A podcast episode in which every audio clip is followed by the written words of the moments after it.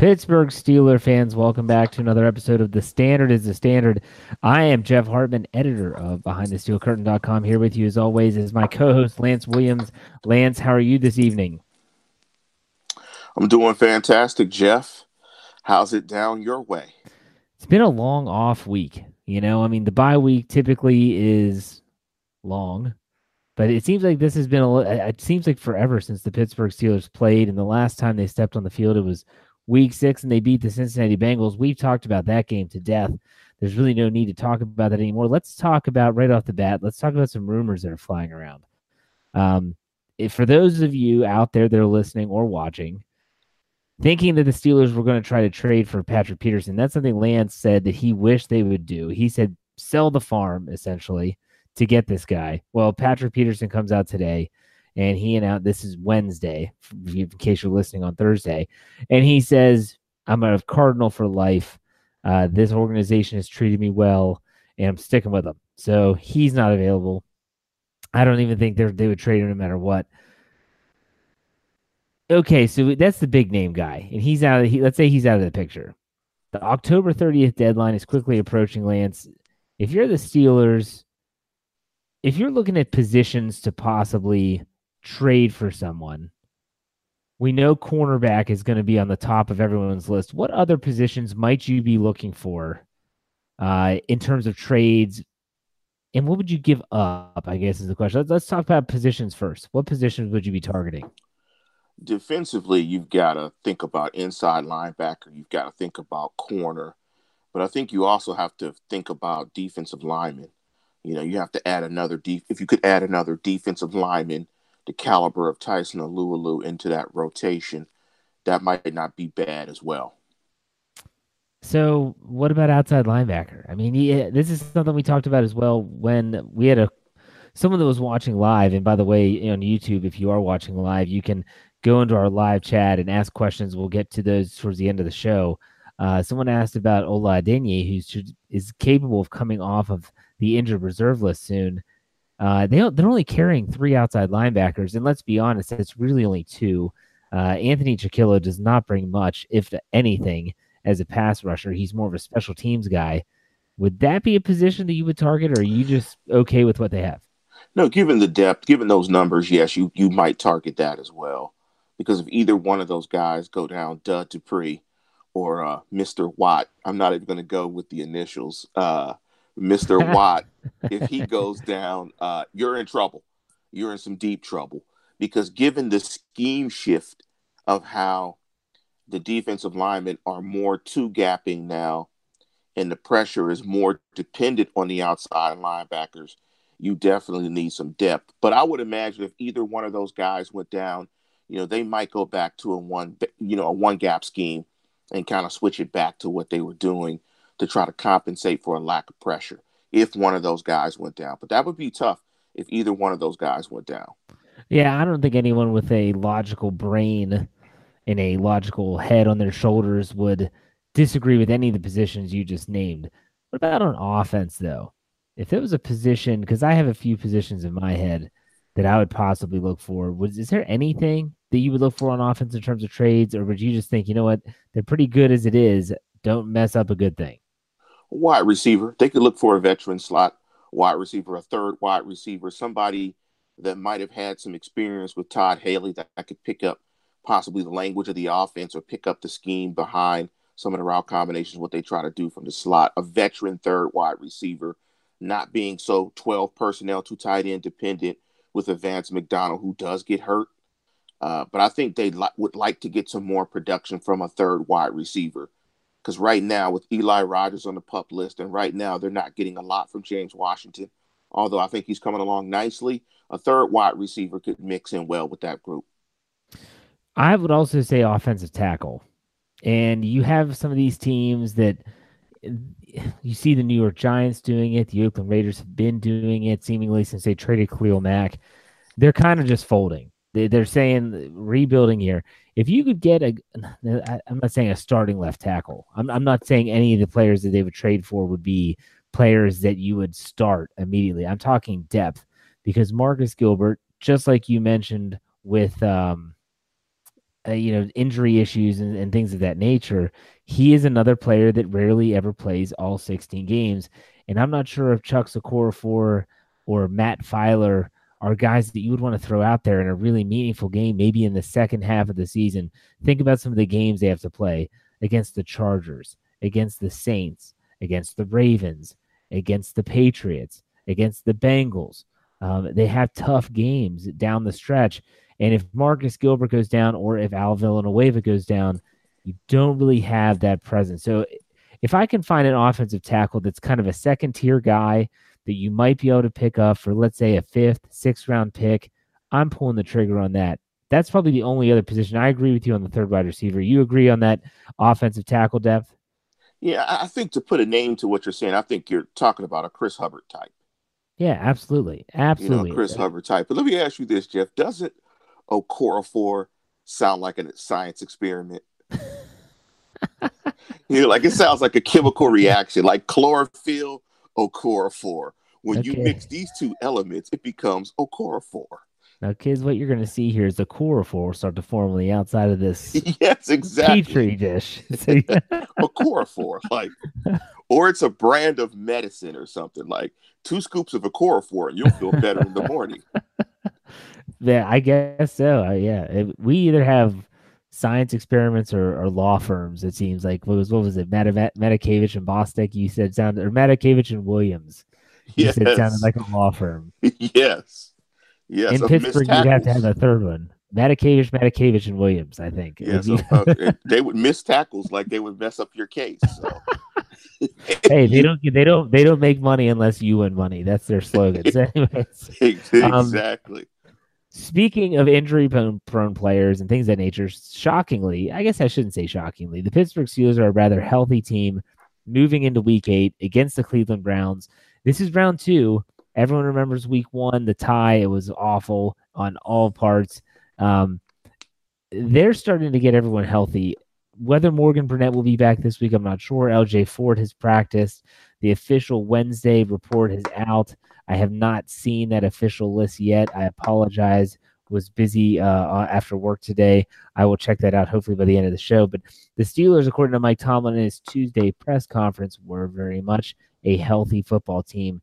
And so when you have guys like Ben Roethlisberger in his media session today saying it's Week 8 and he feels so much better. Now, this is a guy that finally decided to lay off the donuts. It took him 14 years, but he finally figured out that, wow, if I took care of my body, it might actually help. He lost some weight, and now all of a sudden he's reaping the benefits. He said that his knees are not swollen. He's not having to ice them down as much, that he feels really, really good. It's a really good sign for the Steelers. And then they could be getting healthy in terms of Eli Rogers coming back if they choose to activate him off the PUP list. We mentioned Ola Adeniyi as an option at outside linebacker who's on injured reserve currently. They're getting some of these players back. Lance, I just want to get your quick take before we go to true or false about this upcoming game, health aside. What are your thoughts? How is this game going to be different outside of venue than Week 1 for both of these teams? I think the big thing you'd have to point to is Baker Mayfield. I mean, that's the biggest difference. And you have some other players on that Cleveland Browns offense that are no longer there. No Hyde, no Gordon, no Taylor. Oh my! But it's Baker Mayfield. You know that offense is much different with Baker Mayfield. That it legitimately has a passing offense that can actually move the ball down the field and beat you in the National Football League. It's a professional passing offense now. Although Baker Mayfield's a rookie with Tyrod Taylor. I mean, you had to defend his scrambling, essentially. Tyrod Taylor would not put the ball in tight spaces, would not risk anything. And Tyrod, he's an average player. Tyrod Taylor's an average player. So Baker Mayfield is the biggest difference with this football team.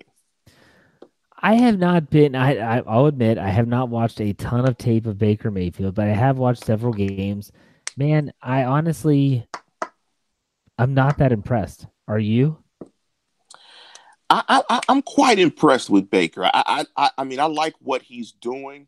I like his calmness in the pocket, his pocket mobility. He's actually a multiple read quarterback this early in his career, which I think is impressive. You know, he actually scans the field, you know, and he throws a good ball. He throws particularly a really good seam ball.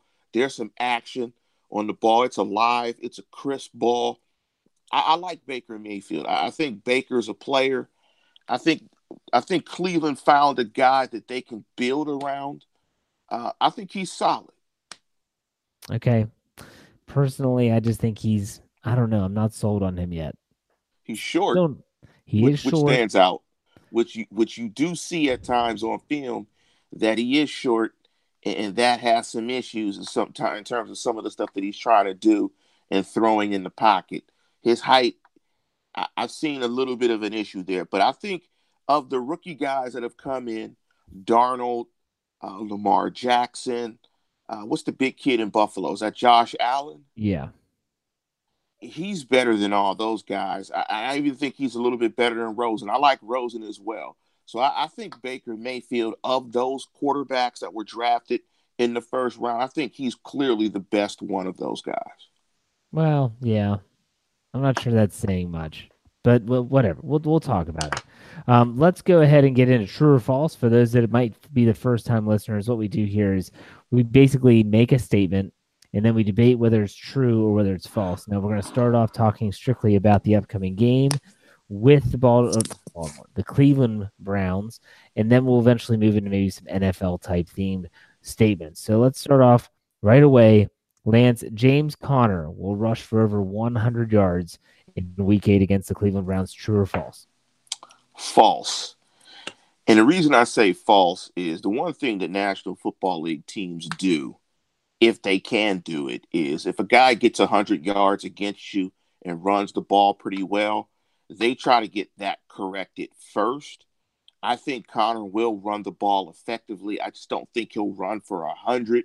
I think he'll run for 85 to 90 in that era, in that range, with a yards per carry around 4, 4.2, somewhere around that. I think it's more so if he can average about 4.2 to 4.5 per carry, I think that will accomplish what the Steelers want to do, running the football. But I think they take away that because, you know, you don't want to give up 100-yard rushers to the same guy in multiple times, especially in multiple divisional games. That's saying something.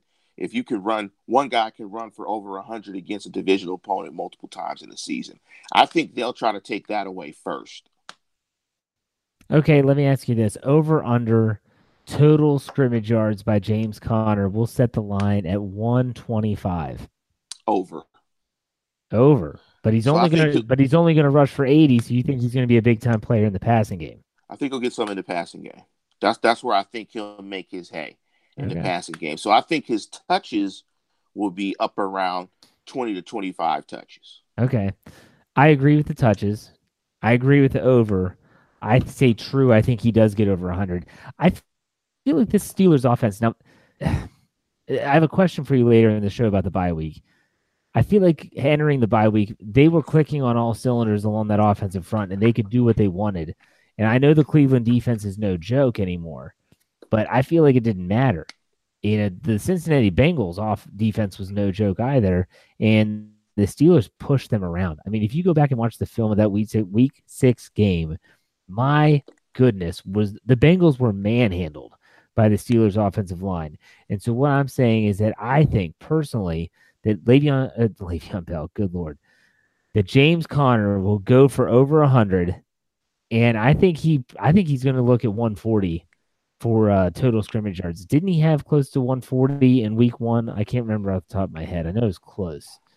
But, I'm thinking it was almost – I think it was north of that. Listeners, let us know. I think it was north of that. I'm thinking closer to 170-ish. Okay. I know it's a really good game because I think he almost had 120 yards rushing. Yeah, I think you're right there. Yeah, I think you're right. So, okay, so you think false, but you see him having a good game. I say true. I also see him having a good game as well. All right, the Steelers will sack Baker Mayfield or whoever is quarterbacking the Browns at that time at least 5 times. True or false? I'm going to go true. I think the tackles, Hubbard and I don't know the other kid's name. I think the tackles on the Browns aren't very good. In that first game, the Steelers got 7 sacks. I mean, the one thing that stands out when you look at the Cleveland Browns, they've given up 31 sacks this year, which is ranked last in the National Football League. Now, of those, 13 of those are attributed to when Tyrod Taylor was starting. But Baker Mayfield himself has been sacked 18 times, which would be ranked 14th worst in the National Football League. So it's a case of no matter who's back there, guys get sacked. And you're talking about two very mobile guys. I mean, that's one of the strengths of Baker Mayfield, secondary plays, late in the down plays, being able to move outside of the pocket and make plays. And we all know Tyrod Taylor is a great runner. They're not good in pass pro. And I think T.J. Watt, and that's one of the key matchups in this game for me, is the matchup between Dud Dupree and T.J. Watt against the Cleveland Brown tackles. They have to win that matchup. I think they will win that matchup, and I don't think they will have 5 or more sacks. So I think it's true. Okay, just randomly tell us how many you think they have total. I think they get 6 to 7 again. Okay. But it may not be the same way, because I think T.J. Watt in that game had, what, 5? No, he had 4, and it got taken back to 3.5 because they gave half to a Hargrave on a sack. So yeah, I think they'll get some blitz stuff, because Baker Mayfield, the Ravens did a really good job of blitzing Baker Mayfield. I think Baker has some issues with the blitz, and I think that's a way you can break down their pass protection as well, that he doesn't see it and recognize it quickly. And I think the blocking breaks down in the blitz. Two things which are bad things if you're trying to get good blitz pro. So pass pro. So I think the Steelers will get 6 to 7 sacks again. I agree with you on all fronts. I think it's true. I think they will get the sacks.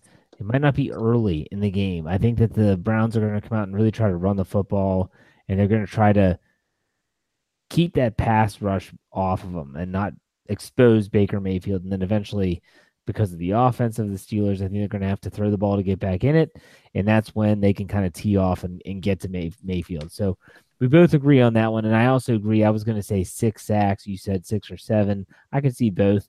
I don't think it's going to go to 8 or anything like that, but then again, when they do have big, huge outputs, it's typically in the sack department. It's typically against the Cleveland Browns.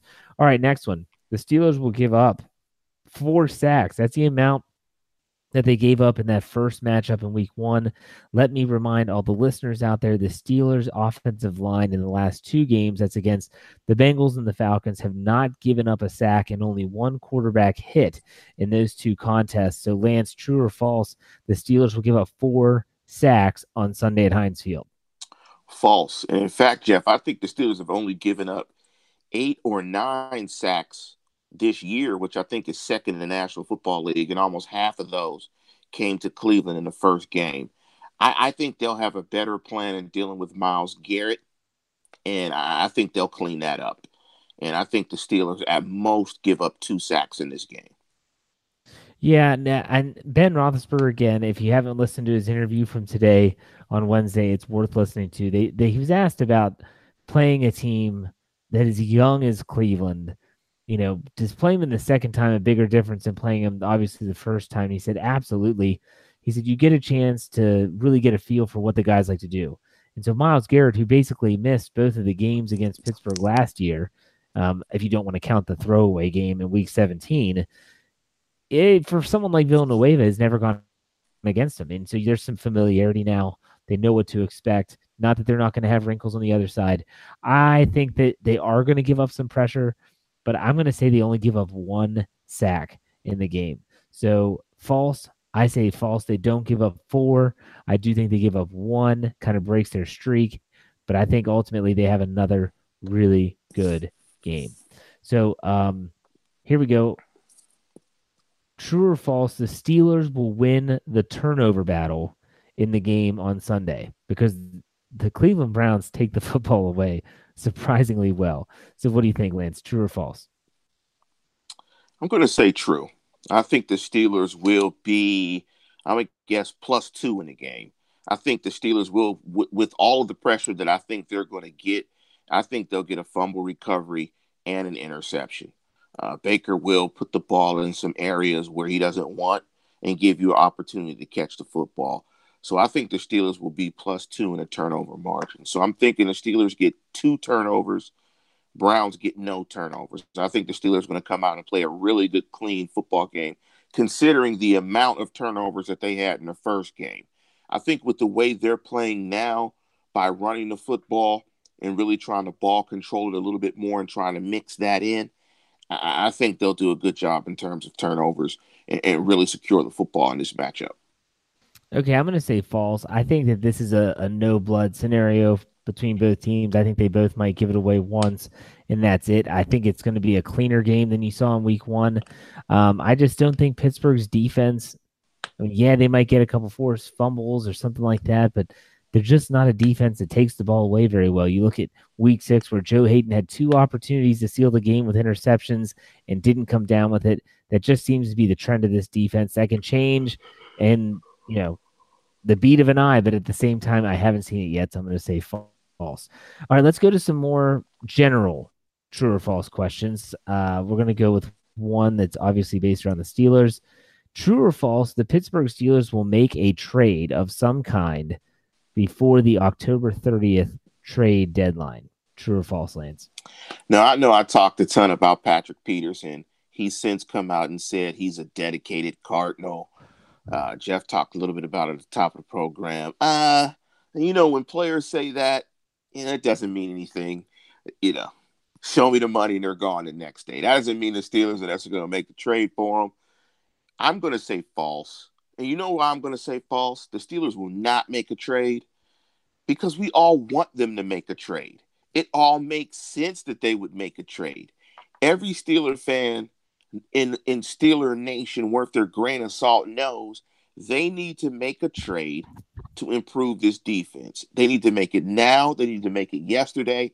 They needed to make it last week. Why do they need to do that? Because the quarterback is old. Ben is on it. This is the end.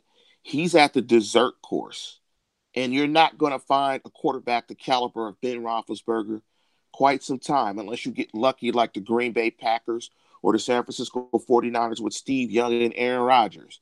So while you have your guy, your second best quarterback in your franchise history, you better go all in. And sometimes it requires that, and you may have to be less conservative than you typically are. But with all that said, we know they ain't making a trade. We're just going to frustrate ourselves. You know it ain't happening. So no, false. They will not make a trade. I agree. False. I think the Steelers, they might have had their eye on a couple players, possibly. Might have put in some phone calls, but it's risk reward at this point, and I think the Steelers like the team that they have. Yeah, there might be some upgrades out there, but ultimately I don't think that's going to be the way that they want to go. So we both agree that false. They are not going to make a trade. Now, here's an NFL question that you posed, Lance. I think it's a really good one. I should say a statement. True or false, Adam Thielen, the receiver from the Minnesota Vikings, is the best wide receiver in the National Football League right now. What do you say? True. I think it's 100% true. I think, you know, over the last 5 years, I think it's been Antonio Brown, but Thielen is hot. I mean, boy is balling. I can't front. The boy is putting up 100-yard games every week against everybody. The boy is balling. I love AB. I like Julio Jones. I like Keenan Allen. You know, there's a lot of guys that I like. But, I mean, it's a what have you done for me lately league. And arguably, Juju is playing better than AB this year. So the question might be, is AB still even the best wide receiver on the Steelers? Last year he was. Is he better than Juju this year? So I think Adam Thielen right now is absolutely the best wide receiver in NFL, best route runner. He just kills people. I mean, he kills guys. And because he's a white guy, he just absolutely frustrates corners. Corners can't take it. They're just like, How's this white guy roasted me? It's not supposed to happen. They're like, wait a minute. I thought white guys couldn't jump or run or catch. And Thielen is like, you thought wrong. I can do all three. Touchdown, 115 on your head. I mean, he's on a pace. His pace is ridiculous. I think he's on a pace to break the single season yardage record because he's doing something that's never been done. Nobody started the season this hot. I mean, he's absolutely the best wide receiver. He is killing the game right now. And guys just can't take it. They sour and sore. Did you see the quarterback from Philadelphia? I forget the cornerback's name for Philadelphia that he was absolutely killing on the road. This boy was about to just pull his hair out. He couldn't take it. He was like, wait a minute. I'm not going to be able to go home. He killing me like that. Thielen is the man. Absolutely the best wide receiver in football this year. No doubt. Okay, I'm going to go and I'm going to change into Mercury Morris. And if you don't know who Mercury Morris is, he's a former running back of the Miami Dolphins on that famed 1972 undefeated team. And he's the one that's always on SportsCenter whenever a team gets to 8-0, 9-0, 10-0. And he always says the same thing. Don't call me when you're in my city. Don't call me when you're on my block. Call me when you're on my front porch. You know, in other words, don't talk to me until you're close to actually going undefeated. Adam Thielen has played tremendous football so far this season. And he's had a great year last year. But there is no chance in hell that I am saying he is better than Antonio Brown because he is producing right now. But Antonio Brown is still the best wide receiver in the National Football League.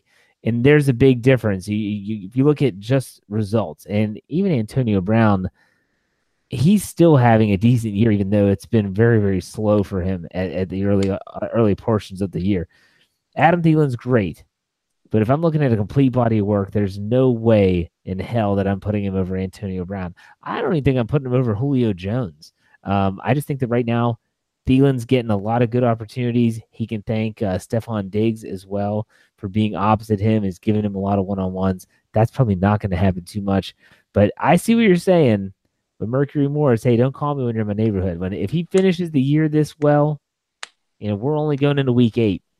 All right, if he finishes the year strong, then we'll revisit this discussion. But as of right now, it's AB until someone unseats AB. That's 7 straight 100-yard games, I believe. That's ridiculous. 7 straight. And he's seeing double coverage. He's not working against third corners. I mean, I feel you with body of work. I mean, that's absolutely true. The body of work is not there. But this year, oh, the boy is killing. The boy is killing. You better have a Thielen plan. That's for sure. All right. No, like I said, I'm not saying he's not good. He's tremendous. And he finally has a good quarterback. Well, a better quarterback. So we'll see how things pan out there for the Minnesota Vikings. But that's it for our true or false today.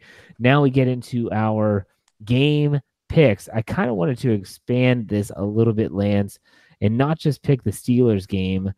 I also wanted to pick the other AFC North matchups for the week, if you would be willing to do that. First and foremost, an AFC North matchup. Obviously, we have Pittsburgh versus Cleveland, but we'll go around the division to see who else is playing. Let me pull up the schedule quickly, if my computer will work with me. Here we go. The Baltimore Ravens go and play the Carolina Panthers. That's going to be a tough one. What do you think about that game? Baltimore's going on the road. Let me double check the schedule for this week. And yes, they are at the Carolina Panthers. That is a 1 p.m. Eastern Standard Time kickoff. No brainer. Carolina wins that game. It'll be a physical matchup. But Flacco stinks on the road. He absolutely stinks on the road. I mean, Flacco's worse than Ben on the road. So, and you know that's bad. So they stink on the road. It'll be a defensive slugfest, though. Baltimore is a very good defense. In fact, Baltimore is the best defense I've seen this year simply because they have really good players. They have a really good scheme. And the one thing Baltimore does better than anybody in the National Football League on defense is tackle. They do a really good job of limiting yards after the catch. And they'll turn over Cam here or there. But Flacco's so bad on the road, and I don't like that offense. I like Carolina to win that game. Yeah, I don't know, because for me, the Baltimore Ravens are a good football team, and they're a team that honestly, they're resilient. They're a resilient group. I think I could see this team actually coming off of that heartbreaking loss to the Saints, coming to go down the win. I'm going to take Baltimore on the road. I think defense travels well. Cam Newton basically sleptwalked through three quarters against Philadelphia. They did come back and win, so kudos to them. And I had him as my FanDuel quarterback, so that was big props to me. I won. But still, I got to go and say that I think that the Ravens are going to win. I think the Ravens are just a good team. I think they're going to go down there. They're going to win. It's a game that they really have to win before they play the Steelers in Week 9. So let's go to the other AFC North game, the Cincinnati Bengals at home versus the Tampa Bay Buccaneers, another 1 p.m. kickoff. What do you think there, Lance? I think the Bengals will win that game. I think they'll bounce back. Defensive line will play dominant, really get after Jameis Winston. He'll put some balls into some bad spots, give them opportunities to make some turnovers, and I think that they will win that game. Tampa's not a very good defense, not a very good team. Very good offense, but I think the Bengals will win that game. I agree. I think the Cincinnati Bengals are coming off of a really tough loss at Pittsburgh and then another embarrassing loss to Kansas City on Sunday Night Football. I think they bounce back. I think they win. And so as of right now, that would make, if your predictions are correct, Cincinnati would improve to 5-3. The Baltimore Ravens would drop to 4-4. And so now we go into Pittsburgh Steelers, Cleveland Browns. Lance, how do you see this game shaking out? I think this game is really about getting pressure on a quarterback on Baker Mayfield, as well as, and I haven't been doing my rhyme this year, but let me give you my rhyme. I usually give you my Nipsey Russell rhyme. That's the theme of the game. And it's simply, if you want some love, stop Chubb. Chubb's been playing really good football, and you can see why they got rid of Carlos Hyde, averaging 7 point yards per carry. But this is really about the sacks that Cleveland gives up. This is about getting pressure on Baker Mayfield and making it very uncomfortable. And it's about turnovers. The Steelers are the better football team. If they don't turn the football over, they'll beat Cleveland. Cleveland will have some opportunities to make some plays with Njoku. Jarvis Landry will make a play here or there. But I think if the Steelers tackle well, get pressure, and don't turn over the football, they win. I like the Steelers to beat Cleveland at home, keep the momentum going. I think they beat Cleveland to the tune of 31-17. All right, very good. I agree that I think the Pittsburgh Steelers are a team that is turning the corner offensively, defensively. If they can just start to mesh, I think that this team could be very, very tough to beat. And I also think they're a team that can beat any team in the AFC. That includes the Patriots, that includes the Ravens, that includes the Chargers. And it's just funny that they're going to face all three of those teams in the second half of their schedule. At the same time, I think the Cleveland Browns, man, and it's insane when you think about how they've played 4 overtime games already. And it's only going into week 8. There's only one team, I believe, in NFL history that has had more. It was a Philadelphia Eagles team from the 30s or something that they had played in 5 overtime games. I don't think this one's going to overtime. I think the Pittsburgh Steelers, although it might be close at first, in the second, third, they pull it together, start playing good football, and pull away. I think that the Steelers, I think they win. They're favored by 7 points for those gamblers out there that are interested. I think that the Steelers win 34. They go over the 30-point plateau. 34-20. I think that the Browns might get a late touchdown to kind of make it seem a little bit closer than what is. I think the Steelers dominate. I think they protect Ben Roethlisberger. And I think, like I said, they really start to find their groove. So not good news for those that have been following our picks. When Lance and I both picked the Steelers, he normally puts his bad juju onto the team.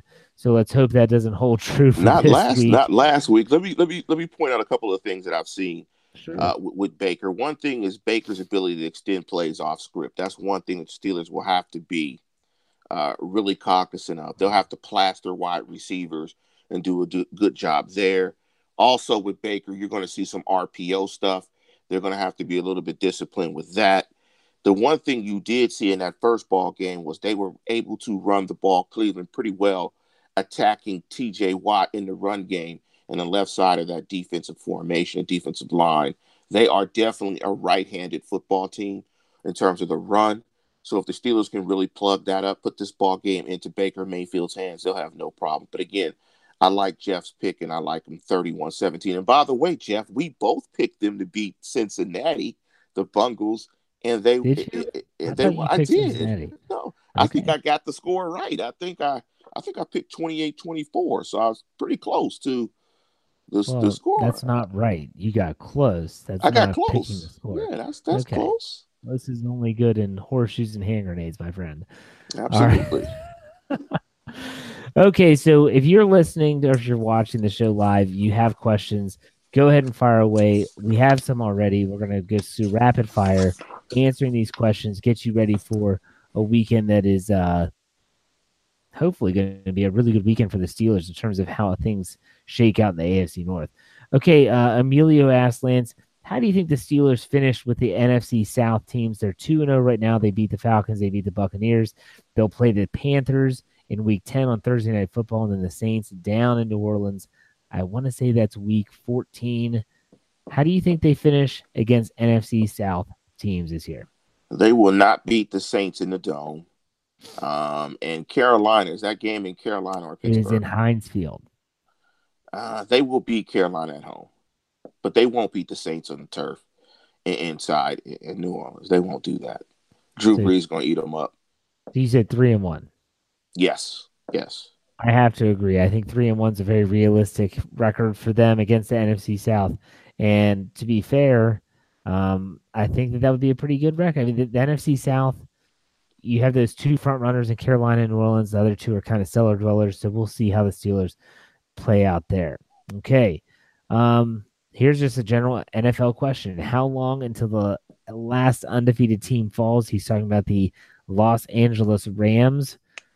How long do you see their undefeated streak going? They do play the Kansas City Chiefs coming up. Keep that in mind.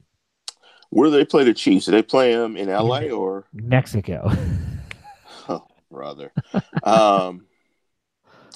Hell, let's say they go 15-1. I'll say they lose that game. Okay. But actually, no. I'm gonna just throw it out there. The Rams going undefeated. You know who's gonna beat the Rams, and I don't even know when they play them again. The Seattle Seahawks are going to beat the Rams because the Seattle Seahawks, even as bad as they are, sometimes they just find ways to win crazy games. And that would be a crazy game. It's a divisional game. Russell Wilson can make plays.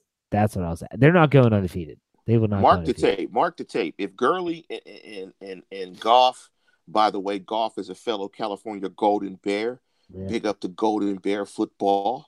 You know how we do. They get beat by every team in the Pac-12. And disappoint Bear fans like we got beat by UCLA 37-7 at homecoming when they had no wins. As you could tell, it's frustrating being a Cal Bear fan. But Aaron Rodgers and Jared Goff, two California Golden Bears, Marshawn Lynch, to name a few, Deshaun Jackson, they're going undefeated. If those two guys, if Goff and Gurley stay healthy, they're going undefeated. Mark the tape. They're not going undefeated. I don't. Okay, here we go. Let's see. Here's a good one. What can we expect in terms of improvement from the Steelers' defense? So a lot of people are saying the defense is going to get better. I think the question is, how could we visually see improvement? Like, in what areas do you think this defense can still improve on? I think Artie Burns will improve. I don't think he's going to play Pro Bowl caliber football, but I think he's going to play better than he has recently, which was not saying much. So I think they'll be better coverage-wise, and I think they'll be better from a philosophical point where they will play a little more bend, not break, not bend and broke defense where I think they will be able to choke off big plays, keep some stuff in front of them, and really play an effective bend not break defense and really limit the big plays, especially with Burnett coming back. I think they'll do better against tight ends in the slot with him being able to play Don linebacker. So I think they'll get better coverage-wise. Philosophically, I think they'll be a little bit better, and I think they will actually be able to play bend, not break defense. Okay. I think that tackling certainly can improve, and that's something that you can definitely see that's tangible. If you're watching the games, you see how earlier in the season there were two forced fumbles that came after missed tackles, and so everyone's ecstatic that the Steelers caused a fumble and recovered it, when I'm sitting there thinking, well, hell, if they would have tackled him the first time, that probably wouldn't have happened. So you should, in my opinion, tackling should improve as the season goes on. Now, Snowman asked a question that I'll just go ahead and answer. What happens if Le'Veon Bell doesn't show up this year? First and foremost, the $14.5 million that he is owed gets rolled over into the Steelers' salary cap for next year, which would not be a bad thing because the Steelers could use that salary cap next year to go out and get players or to, you know, make moves, sign players, whatever the case may be. He does not need to play this season to hit free agency. That is a common misconception. He is a vested veteran in the National Football League. He doesn't have to play one snap this season to be a free agent next season.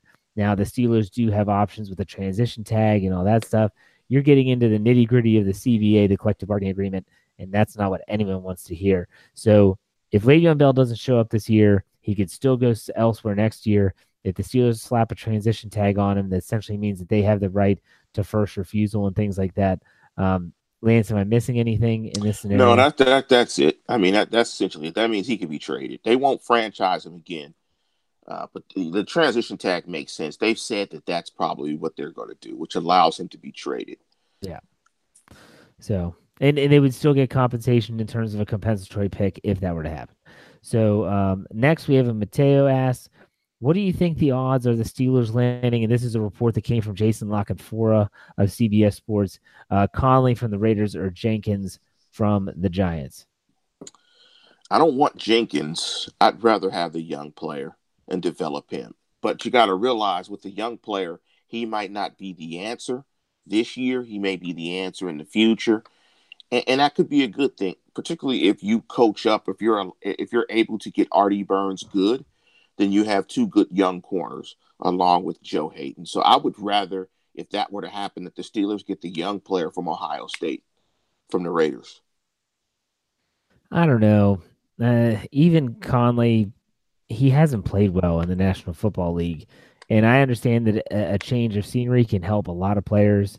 But ultimately, in my opinion, if I'm Kevin Colbert and/or Mike Tomlin and I'm looking at the situation, I'm looking at players that could be potentially on the trading block, I'm asking myself one thing: are they an upgrade over what we already have? And if they are not, I am not pulling the trigger on any trade. I'm not giving away draft picks because why would I do that? Why would I go out there and make a trade, give up a draft pick or a potential player if this guy isn't going to be any better than what we already have? So unless it's better than Cameron Sutton, Artie Burns, and Cody Sensabaugh, don't make the trade. And honestly, Conley has not proven that as a National Football League player. He has potential.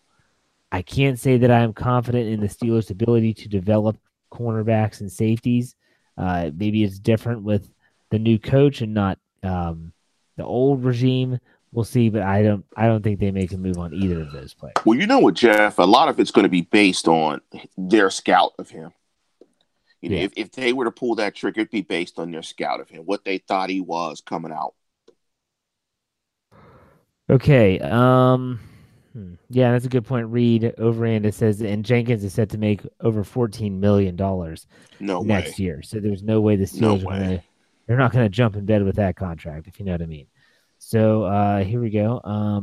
Let's give another one. How did the Steelers become more efficient in the red zone? This could be both offense and defense. Lance, go ahead and give us both. How do you think the Steelers could become more efficient in the red area? Offensively, it's by running the football. It's by being a very good running football team in the red zone. I mean, not calling three consecutive pass plays in the red zone, really being diverse in the red zone. I think on the opposite side of football, it's about getting pass rush. You know, it's about getting pass rush in the red zone and really choking off the run. I mean, if you could speed it up in the red zone, you do well. So I think it's winning up front on both sides of the ball in the red zone. Be able to run it, be able to stop the run, And I think you play better in the red zone. Yeah, I think defensively pressure is important, but I think they also need to mix up their coverage schemes in the red zone. Sometimes, you know, you see like Artie Burns, it happened with him, it happened with Dud Dupree as well. They run some of these zone schemes and the players, because the field's so short, I don't know what it is. Maybe they're just not that intelligent. I'm not sure. But whatever the case may be, it just doesn't always seem to work. So maybe mix up some of those in the back end, mix up some of their schemes that they're doing. Here we go. The question is, once Bell returns, assuming he returns, what's the likelihood the Steelers will use a 2-week exemption, the roster exemption, with no pay? Does this help in acquiring Patrick Peterson? Well, we talked about that earlier. I don't think Patrick Peterson is an option anymore. The Steelers, I just saw a report come across the wire from Dale Lawley of DKPittsburghSports.com stating that the Steelers have said they will pay Le'Veon Bell during that roster exemption. And when they get the roster exemption, they can put him in the lineup whenever they want. It just gives them 2 weeks to have to make a roster move to find space for him. So they will pay him, but he has to show up. So $855,000 every week. He's already lost over $7 million of a potential $14.5 million this year. So understand that they said they'll pay him. He still has to show up. So there you go. Lance, I saw a weird stat that at this point, excluding signing bonuses, that the compensation that he's lost is more than any running back would get paid this year. I don't know if that was true, but man, if that's the case, that's something. I mean, I don't have any more words for Le'Veon Bell. I mean, I'm sorry, listeners. I can't talk about Le'Veon Bell, a.k.a. Mr. Brown Gravy. I can't do it. I can't do it. I just can't do it. Either come in, play ball, or don't. I think even if you were the staunchest LB fan, that at this point you're sick of it. Just ball or not. It's okay if you don't want to play, sit out the whole season. Just do it. I mean, do you. Just be honest about what you're going to do, man. Either you're going to come or you're not. It is what it is. Agree, 100%. I mean, and that's what the Steelers were so pissed off, is that he's told the team and the organization and players multiple times that he was coming back, and then he just doesn't show up.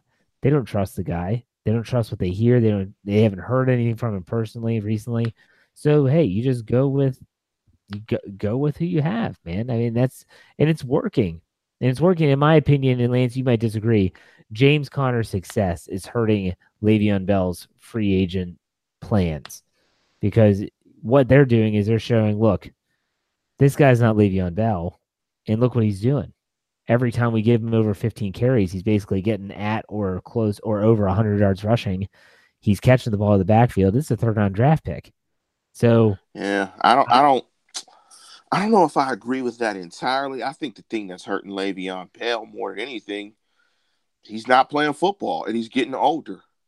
I mean, those things I think are more of an impact than that. But, I mean, everybody knows what it is about running backs. You can find them. You may not find Le'Veon Bell's, but you can find running backs to get production out of them. A.K. Alvin Kamara, A.K. John Connor. A.K. It's James Conner. James Conner. It's John Connor. He's the Terminator, man. He's the Terminator, because he's terminating Le'Veon Bell's money. That's why he's the Terminator. Don't forget... he's Kareem, John Connor. Don't forget Kareem Hunt. Don't forget Kareem Hunt either in that mix. So, all right, let's go another question. This is a really good one for the offense. Whatever happened to the Steelers always going for the two-point conversion? Haven't seen that much this year. What are your thoughts on that? Do you like the aggressive nature of going for two and forcing the opposition to have to really play behind the numbers game and stuff like that? Or do you just think, hey, kick the extra point and let's play another down? This ain't Oregon. No, hell no. I hate that. You only go for two late in games when you have to. I don't think you chase the two. I don't think you chase the extra point, the extra two. I don't like it. I don't think. I think that's aggression for just aggression's sake when you don't have to. Get a touchdown, kick a field goal, kick the extra point, man. I don't really like it. I never thought it was smart. So I don't mind that they're not going for the two. I know from an analytics perspective, it's probably the best thing to do. But those guys would also tell you should never punt. So either believe it or not. Yeah, the football analytics are very different. You know, the World Series is going on right now, and you see the shifts and the way that they play players. And there's so many analytics. And the NFL is just kind of dipping their toe into those waters. But like you just said, there are those people that say you should never punt. Why? Because the numbers state that it's a 50-50 shot of getting it. Well, that's just stupid. That's just dumb. You don't do that. I mean, it's not as simple as that. So for me, I'm with you. I don't think that going for two is always the best bet. But hey, if you can extend the lead, if you can force the other team to have to follow suit, it's not always a bad thing to do. So there you go. And that's kind of it for the show. No more questions. They've kind of dried up, which is fine. Hey, it was a good session, and we appreciate all those people that watched. I have a WTF, Jeff. You have a WTF. Well, then, yes. My friend, go ahead. The soapbox is yours. Just really quickly, you know, a lot of things have gone on. We're doing this live on Wednesday. A lot of things have gone on, you know, in terms of today, in terms of politics with bombs and all that stuff. Hopefully everybody's safe. Nobody gets hurt. So on and so forth. Hopefully we can continue to have, or we can start to have, healthy discourse politically around the country. But I get on my soapbox just to say the reports about Derek Carr crying when he was injured and Raider players allegedly him losing favor in the locker room because he was a grown man crying. That's bad. That's why that's a bad football team. You know, that's why there's a bad football team. People can cry. People can be emotional. It's okay for men to be emotional as well. The guy thought he was hurt. He cried. He was sad. Maybe that's how he demonstrates his passion and his love for the game. And he's so disappointed that he may not be able to play and help his football team that the natural emotion is him crying. Crying doesn't make you weak. So hopefully you guys out there, if you have sons, if you have kids, you know, teach them to just be emotionally real in the moment. And it's okay to cry. It's okay not to cry. Just encourage them to be emotionally real in whatever it is that is real for them in that particular moment. Of course, not violence or anything like that. But, you know, saying a man is weak because he's crying, and that's so old. That's so antiquated. I mean, that's so ridiculous. I mean, it's you know, we have emotions as well. And so when I heard that from the Raiders, I was just like, WTF. That's why that's a bad football team. Give that guy a hug, embrace him, and tell him that it's okay. We understand, man. You want to play football, and it's an emotional experience. It's an emotional time. Just embrace his reaction, embrace his emotion, and build that guy up. Don't tear him down for that emotion. So that was my WTF. Well, you know, to piggyback on that, you know, Ben Roethlisberger was asked about that today, and he said, you know, in the locker room, he's cried tears of joy, he's cried tears of pain, of anger, and there's nothing wrong with that. And if anyone out there is a football fan and wants to read a very interesting book, it's called The Season of Love, and it was based on Gilman High School, which is a private school in the state of Maryland where I live. And at one time, they held the longest winning streak in the nation's history for high school games. And it was a private school. It is a Christian-based school. But it was about this coach who leads this dominating football team that just beats the hell out of everyone, is as brutal as it gets. And he preaches love and emotion to his players. It's an absolutely ridiculously mind-opening book. As a coach, as someone that coached at the high school level for over 13 years, as someone that has 5 kids, 4 of them being daughters myself, as someone that is around young people, young adults every single day, it's very important to teach them that you have to be emotionally available. And if you don't tap into those emotions, if you don't recognize those emotions, they're going to turn into something else, or they're going to stay inside, and then they're going to be released as something else. And I don't want to get too far out of the conversation of football here, but Lance brought it up. And so that's something that I'm kind of passionate about, is that it's okay to cry. My kids have all seen me shed tears, tears of happiness, tears of sadness, tears of pain. It's part of life. I'm not going to deny that. And I'm going to make sure my kids, I know Lance's going to do the same, know that it's okay, that it's okay. And by the way, I don't think Derek Carr ever did cry. You saw the video. He wasn't crying. That's just a face that he made. I don't think he ever shed a tear, at least not on the football field. I mean, ultimately, it's still a man's. It's a man's game and all that stuff. I just think that was kind of a little much for me, but still, yeah. Think about it, Jeff. Did we as Steeler fans feel anything but the passion that Hines Ward felt when he was shedding tears after they lost to the Patriots because they couldn't win a Super Bowl for Jerome Bettis? Don't think that didn't have something to do with Jerome probably coming back.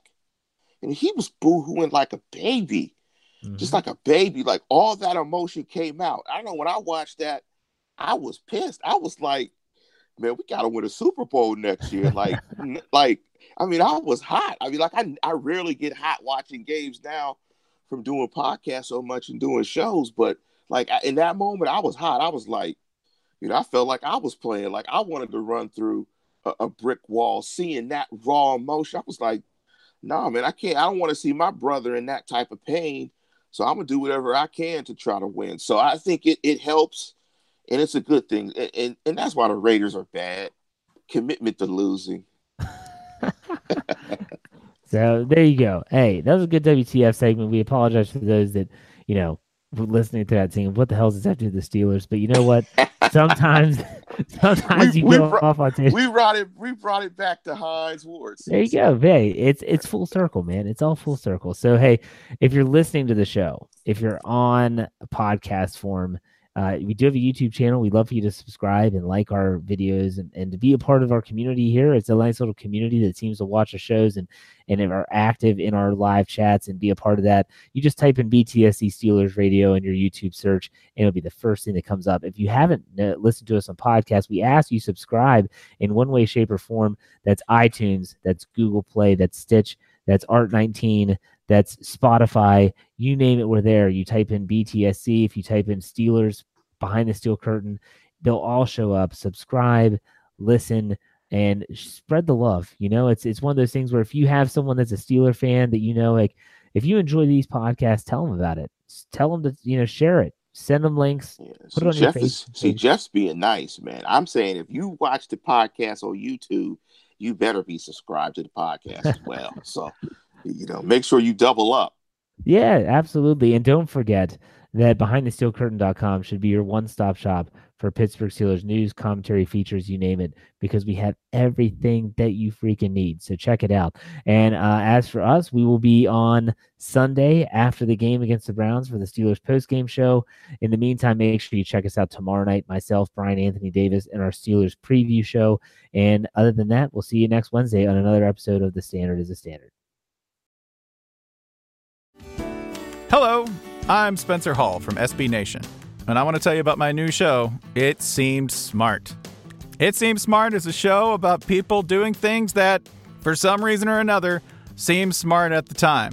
Those things might include doing a little cocaine and driving a bike up a mountain, or, I don't know, maybe racing 100 miles per hour across the country in the middle of the night with no one's permission, or even stealing a bat from an umpire's room in a Major League Baseball park. Check it out, and if you like it, tell a friend. I'm Spencer Hall. Don't do anything smart.